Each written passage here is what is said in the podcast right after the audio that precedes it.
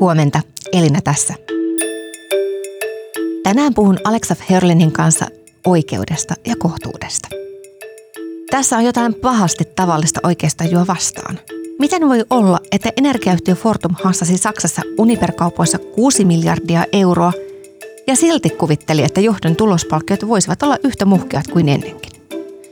Valtioomisteinen pörssiyhtiö ajautui jälleen kerran palkkiokohun keskelle ja se kertoo ongelmista yhtiön hallinnossa ja kulttuurissa. Tänään on keskiviikko 19. huhtikuuta ja tämä on HS Vision podcast. Alexa Ferlin, sä selvitit juuri jutussasi, miten omistajat ja Fortumin hallitus päätyi ilmiriitaan johdon palkkioista. Lähdetään liikkeelle siitä, että muistutetaan mieliin, mikä tämä Uniper-homma olikaan. Alexa, olet seurannut tätä saakaa jutuissasi jo lähes vuoden ajan ja anna semmoinen televisiosarjosta tuttu tapahtui edellisessä jaksossa tiivistys. Niin, tai tota, tapahtuu edellisenä vuonna. Öö, joo, Fortumaan tosiaan useamman vuoden ajan sijoitti miljardia ja miljardia euroa lasti saksalaisen Uniper-yhtiön osakkeita. Ja se osoittautui siinä vaiheessa, kun Venäjä hyökkäsi Ukrainaan, niin aivan käsittämättömäksi katastrofiyhtiöksi tämä Uniper. Tämän seurauksena sitten Fortum joutui lopulta kirjaamaan 6 miljardin euron tappiot viime vuonna tästä Uniper-seikkailusta ja ei jokainen Fortumin johdossa tällä hetkellä oleva henkilö, mutta monet heistä olivat tekemässä tätä nimenomaista päätöstä. Että näin. Sarjassa Suomen historian suurimmat yrityskauppamokat, aika kova sijoitus. Joo, kyllä mä sen kärkeen sijoittaisin. Mulla on tämmöinen tukkimiehen kirjanpito näistä tota, Suomen historian surullisimmista luvuista, niin tämä on aika lähellä siellä kärjessä kyllä. No seuraavaksi Fortumin syliin rysähti tämmöinen pikkujuttu kuin energiakriisi. Sähkön hinta nousi sitten yhtäkkiä sodan myötä valtavasti ja se vei Fortumin rahoituskriisiin. Ja, eli siis mekanismi meni suunnilleen näin, kun sähkön hinta nousi ja energiayhtiöllä oli tämmöisiä niin johdannaisia ja niiden vakuusvaatimukset kasvoi. Ja siksi Fortum joutui turvautumaan valtion hätärahoitukseen viime syksynä. Menikö tämä suunnilleen näin? Joo, suurin piirtein näin. Se itse asiassa linkkautuu aika suoraan myöskin siihen Uniperin kriisiin, koska sähkön hinta nousi, koska kaasun hinta nousi ja Uniper kaatui, koska kaasun hinta, joten kaikki liittyy kaikkeen. Voi sanoa, että melkein jokaisella strategian osa-alueella Fortuma joi täysillä päin seinää viime vuonna. Ja nämä johdannaiset, ne ei tavallaan, ne ei tarkoittanut suoraa tappioa Fortumille, mutta Fortumin kassasta meinasi yksinkertaisesti loppuu eurot, koska he joutuivat väli, väliaikaisesti siirtämään rahaa näihin johdannaisiin kiinni. Sitten mm, Fortum oli ilmeisesti hyvinkin lähellä ö, ihan maksukyvyttömyyttä, mikä on kä- täysin käsittämätön, kä- käsittämätöntä tällaiselle niin kuin e, Suomen energiaturvallisuudelle kriittiselle yhtiölle. Ja, ja lopulta valtio sitten pelasti äärimmäisen tota, kalliilla rahoitusratkaisulla Fortumin viime syksynä. Eli viime vuonna Fortum oli lähinnä maksukyvyttömyyttä, koki historiansa kauheimmat hetket, ajoi täysillä päin seinää. Onko vielä niin jotain, mitä tähän kannattaisi lisätä tässä, miten niin yhtiön johto onnistui tai mokasi? No, kyllä mä yleisesti tämän Venäjän strategian vielä mainitsisin, että, että jos numeroiden valossa, niin toistaiseksi sieltä Venäjän sijoituksista ja Venäjän omistuksista Fortum on alaskirjannut viime vuonna 1,7 miljardia euroa näiden aiemmin mainittujen päälle jo Uniperis on muut. Päällä vielä 1,7 miljardia. Voi olla, että sinne Venäjälle katoaa vielä paljon enemmän. Voi olla, että ne Fortum ei tule saamaan enää euroakaan sieltä Venäjän toiminnoista. Ja se on ollut kuitenkin viimeiset mitä 10-15 vuotta Fortumin niin kuin strategian kulmakivi, että Venäjällä ollaan ja siellä, siellä peuhataan maan säännöillä, niin tota, edelleen tässäkin yksi osoitus siitä, että miten katastrofaalisesti Fortumilla niin kuin kaikki seinät kaatuivat ja kivialat horjoivat yhtä aikaa viime vuonna. Tässä tilanteessa siis oltiin, kun viime viikolla Fortumilla oli yhtiökokous. Ja siellä käsiteltiin kohtaa palkitsemisraportti. Kerro, mitä siinä kokouksessa tapahtui. Joo, että, että itse en ollut valitettavasti paikalla. Usein yhtiökokoukset ei ole kovin dramaattisia tapahtumia. Siellä ö, ikään kuin mennään kohta kohdalta ja suurimmat omistajat on etukäteen niin katsonut, että näin tämä homma menee ja ö, ko, nui, siellä puheenjohtaja nuijii kohdat, kohta kohdalta eteenpäin. Ja, ja siellä nyt jonkun verran käninää oli Fortumin yhtiökokouksessa sitten, että etsittiin tälle katastrofivuodelle syyllisiä ja niin edelleen, mutta mentiin pitkälti. Monta kohtaa päästiin siellä yhtiökokouksessa eteenpäin, kunnes siellä loppupuolella tuli tämä palkitsemisraportti. Ja siellä sitten, no se oli, siellä ikään kuin eri omistajat alkoivat esittää enemmän tai vähemmän kriittisiä puheenvuoroja tätä palkitsemisraporttia kohtaan. Ja tässä kohtaa tämä vasta ponnahti julkisuuteen tämä, että mitä siellä palkkioraportissa on. Eli Fortumin hallitus esittää palkkioraportissa, että johdon ö, palki, palkitsemisjärjestelmissä ei otettaisi laisinkaan huomioon vuosia 2022 ja 2023.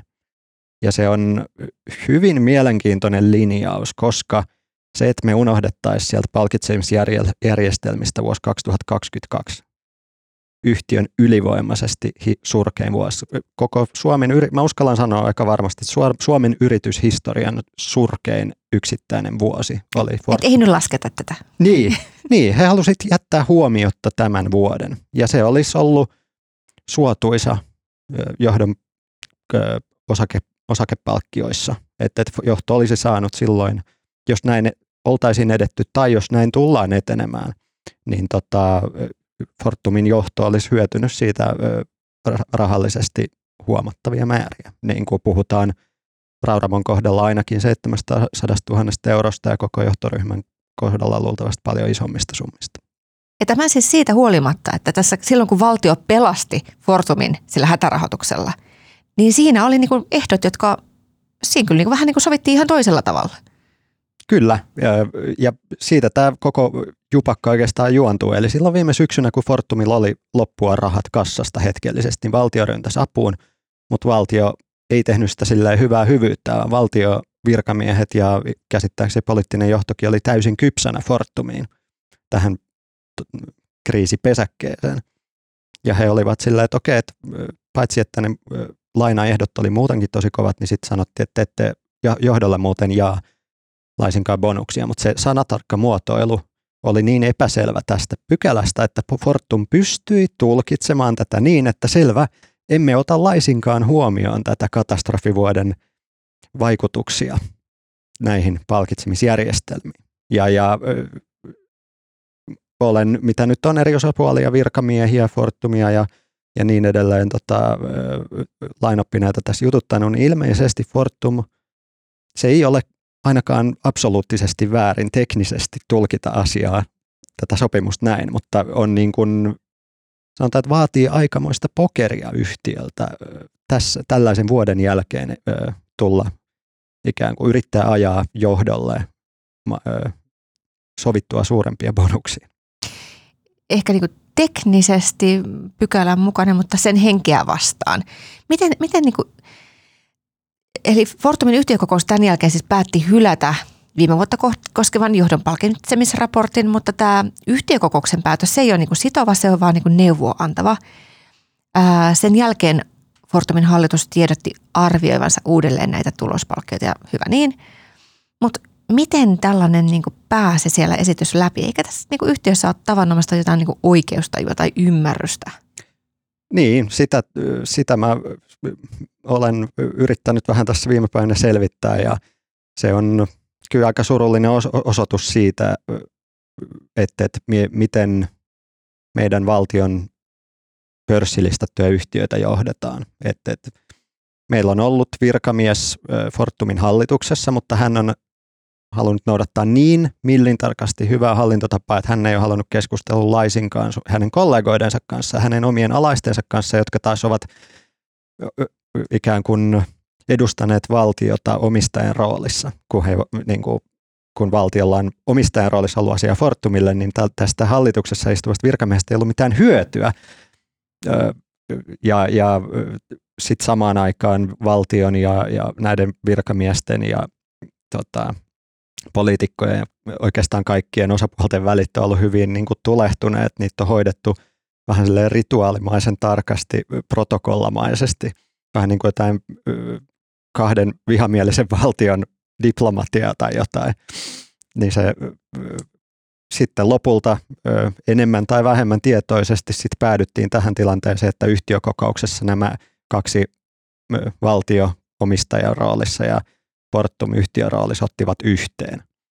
Ja mun oma tämmöinen tulkinta tai kysymys on, että voisiko olla niin, että nämä välit olivat niin tulehtuneet, että Fortumin johto ja Fortumin hallitus halu, päätti vaan ikään kuin edetä, ajaa tietoisesti päin seinää siellä yhtiökokouksessa ja niin kuin näyttää valtiolle, en tiedä voiko sanoa kettuilla tällä tavalla valtiolle vai, vai se, ihan koko tätä vyyhtiä, ei, ihan kaikkea ei ole varmaan tästä vyyhdistä vielä kerrottu. Tämä on tosi vaikea ymmärtää, mutta mitä tämä kertoo laajemmin Fortumin hallinnosta ja yrityskulttuurista? Miten se ajautuu tällaisiin kohtuuttomisiin tilanteisiin? Moni varmaan muistaa 2005-2007 otsikoissa silloin olleet toimitusjohtajan, silloisen toimitusjohtajan Mikael Liliuksen optiomiljoonat. Ja silloin niissä kohuissa Lilius antoi kasvot tämmöiselle niin ahneudelle. Eikä mikään ole sen jälkeen muuttunut. Niin, ehkä mä voisin muutaman sanan sanoa Fortumin kulttuurista, se mitä mä ymmärrän siitä yhtiön kulttuurista. Kun mä nyt olen tässä jo no, useita vuosia seurannut oikeastaan sieltä alusta asti Uniper-kauppoja ja sitten varsinkin vuoden ajan nyt tätä kriisipesäkettä on seurannut aika tarkkaan ja jutellut ties kuinka monia entisten nykyisten työntekijöiden ja virkamiesten ja niin edelleen kanssa. Niin Fortum on alkuään virasto, e, niin kuin valtion omistama, sataprosenttisesti omistama yhtiö, joka nyt vaan sattuu 20-25 vuotta ollut pörssissä, mutta valtio edelleen iso omistaja. Ja siellä on edelleen, jos mietitään rivityöntekijä Fortumissa, niin mä että siellä on hirveän virastomainen tunnelma, että kahdeksasta neljään tehdään työtä ja, ja ei nyt voi sanoa että on semmoista yrittäjämäistä drivea siellä Fortumin käytävillä rivit, siellä rivityöntekijän tasolla. Ja ei siinä mitään, mutta se on poikkeuksellisesti pörssiyhtiössä. Sitten katsotaan omistajakuntaa, niin valtio omistaa yli puolet ja muilla ei ole juuri sananvaltaa. Sitten jos tulee jotain tämän, ikään kuin hankauksia, niin viime kädessä valtio sanoo, mitä Fortumissa tapahtuu. Öö, ja sen seurauksen Fortumilla on ollut hyvin heikko hallitus. että siis, sinne ei ole tullut ikään kuin sieltä on tullut energialan ulkopuolelta finanssijohtajia tämmöisiä. No niin, mietitään nyt, siellä on vähän unelias yrityskulttuuri ruohonjuuritasolla ja sitten siellä on unelias hallitus. Se jättää sen tilanteen, että toimivalla johdolla, joka sekin on usein toimitusjohtajan tullut käsittääkseni, no yhtä tai kahta poikkeuksesta lukuun ottamatta, niin Fortumis toimitusjohtaja on tullut aina talon ulkopuolelta. Tai ainakaan hän ei pitkää uraa tehnyt siellä talossa, niin toimiva johto on saanut tehdä tosi vapaasti, mitä huvittaa. Ja mä näen, että se selittää aika paljon sitä koko tätä vyyhtiä, mitä Fortumissa nyt on nähty. Että et, johdolla on ollut vapaat kädet, ei aina ymmärrystä energia-alan tämmöistä suurista lainalaisuuksista ja samaan aikaan sitten vielä aina silloin tällä muutaman vuoden välein valtiolta joko virkamies tai joku poliitikko päättää alkaa tonkimaan rahoitus, tota, palkitsemisjärjestelmää tai halutaan muuten tehdä jotain poliittisia kiepautuksia, jotka eivät kuulu pörssiyhtiöarkeen. Aika surulliselta kuulostava ö, selitys. Tässä on valtioohjauksella pienen kehityskeskustelun paikka. No näinpä ja siinä on myöskin sellainen ihan perustavanlaatuinen ristiriita. Kun valtio omistaa pörssiyhtiötä, niin se on niin kuin määritelmäomaisesti todella – ristiriitainen viritys, koska valtiolla on omat intressinsä, jotka ovat selviä silloin, kun valtio omistaa 100 prosenttia. Ja pörssiyhtiöllä on omat intressinsä, jotka ovat selviä silloin, kun valtio ei omista mitään. Mutta silloin, kun nämä kaksi yhdistyy, niin siinä on aina tietynlainen jännite, josta, jota ei oikein voi ratkaista mitenkään lopullisesti. Onnittelut ja terveisiä seuraavalle omistajaohjausministerille. Nimenomaan. Kiitos Aleksi. Kiitos. HS Visio on talouteen, politiikkaan ja teknologiaan keskittyvä sivusto, jonka jutut ilmestyy osana Helsingin Sanomien tilausta. Ne löytyy Hesarin sovelluksesta ja osoitteesta hs.fi. Jos sulla ei ole vielä HSn tilausta, niin sä voit kokeilla sitä kaksi viikkoa ilmaiseksi osoitteesta hs.fi kautta parempaa kuunneltavaa. Äänestäjä kuvasta sekä leikkauksesta vastaa tänään Mikko Peura. Ja mun nimi on Elina Lappalainen. Tämä oli HS Vision aamupodcast. Nähdään huomenna.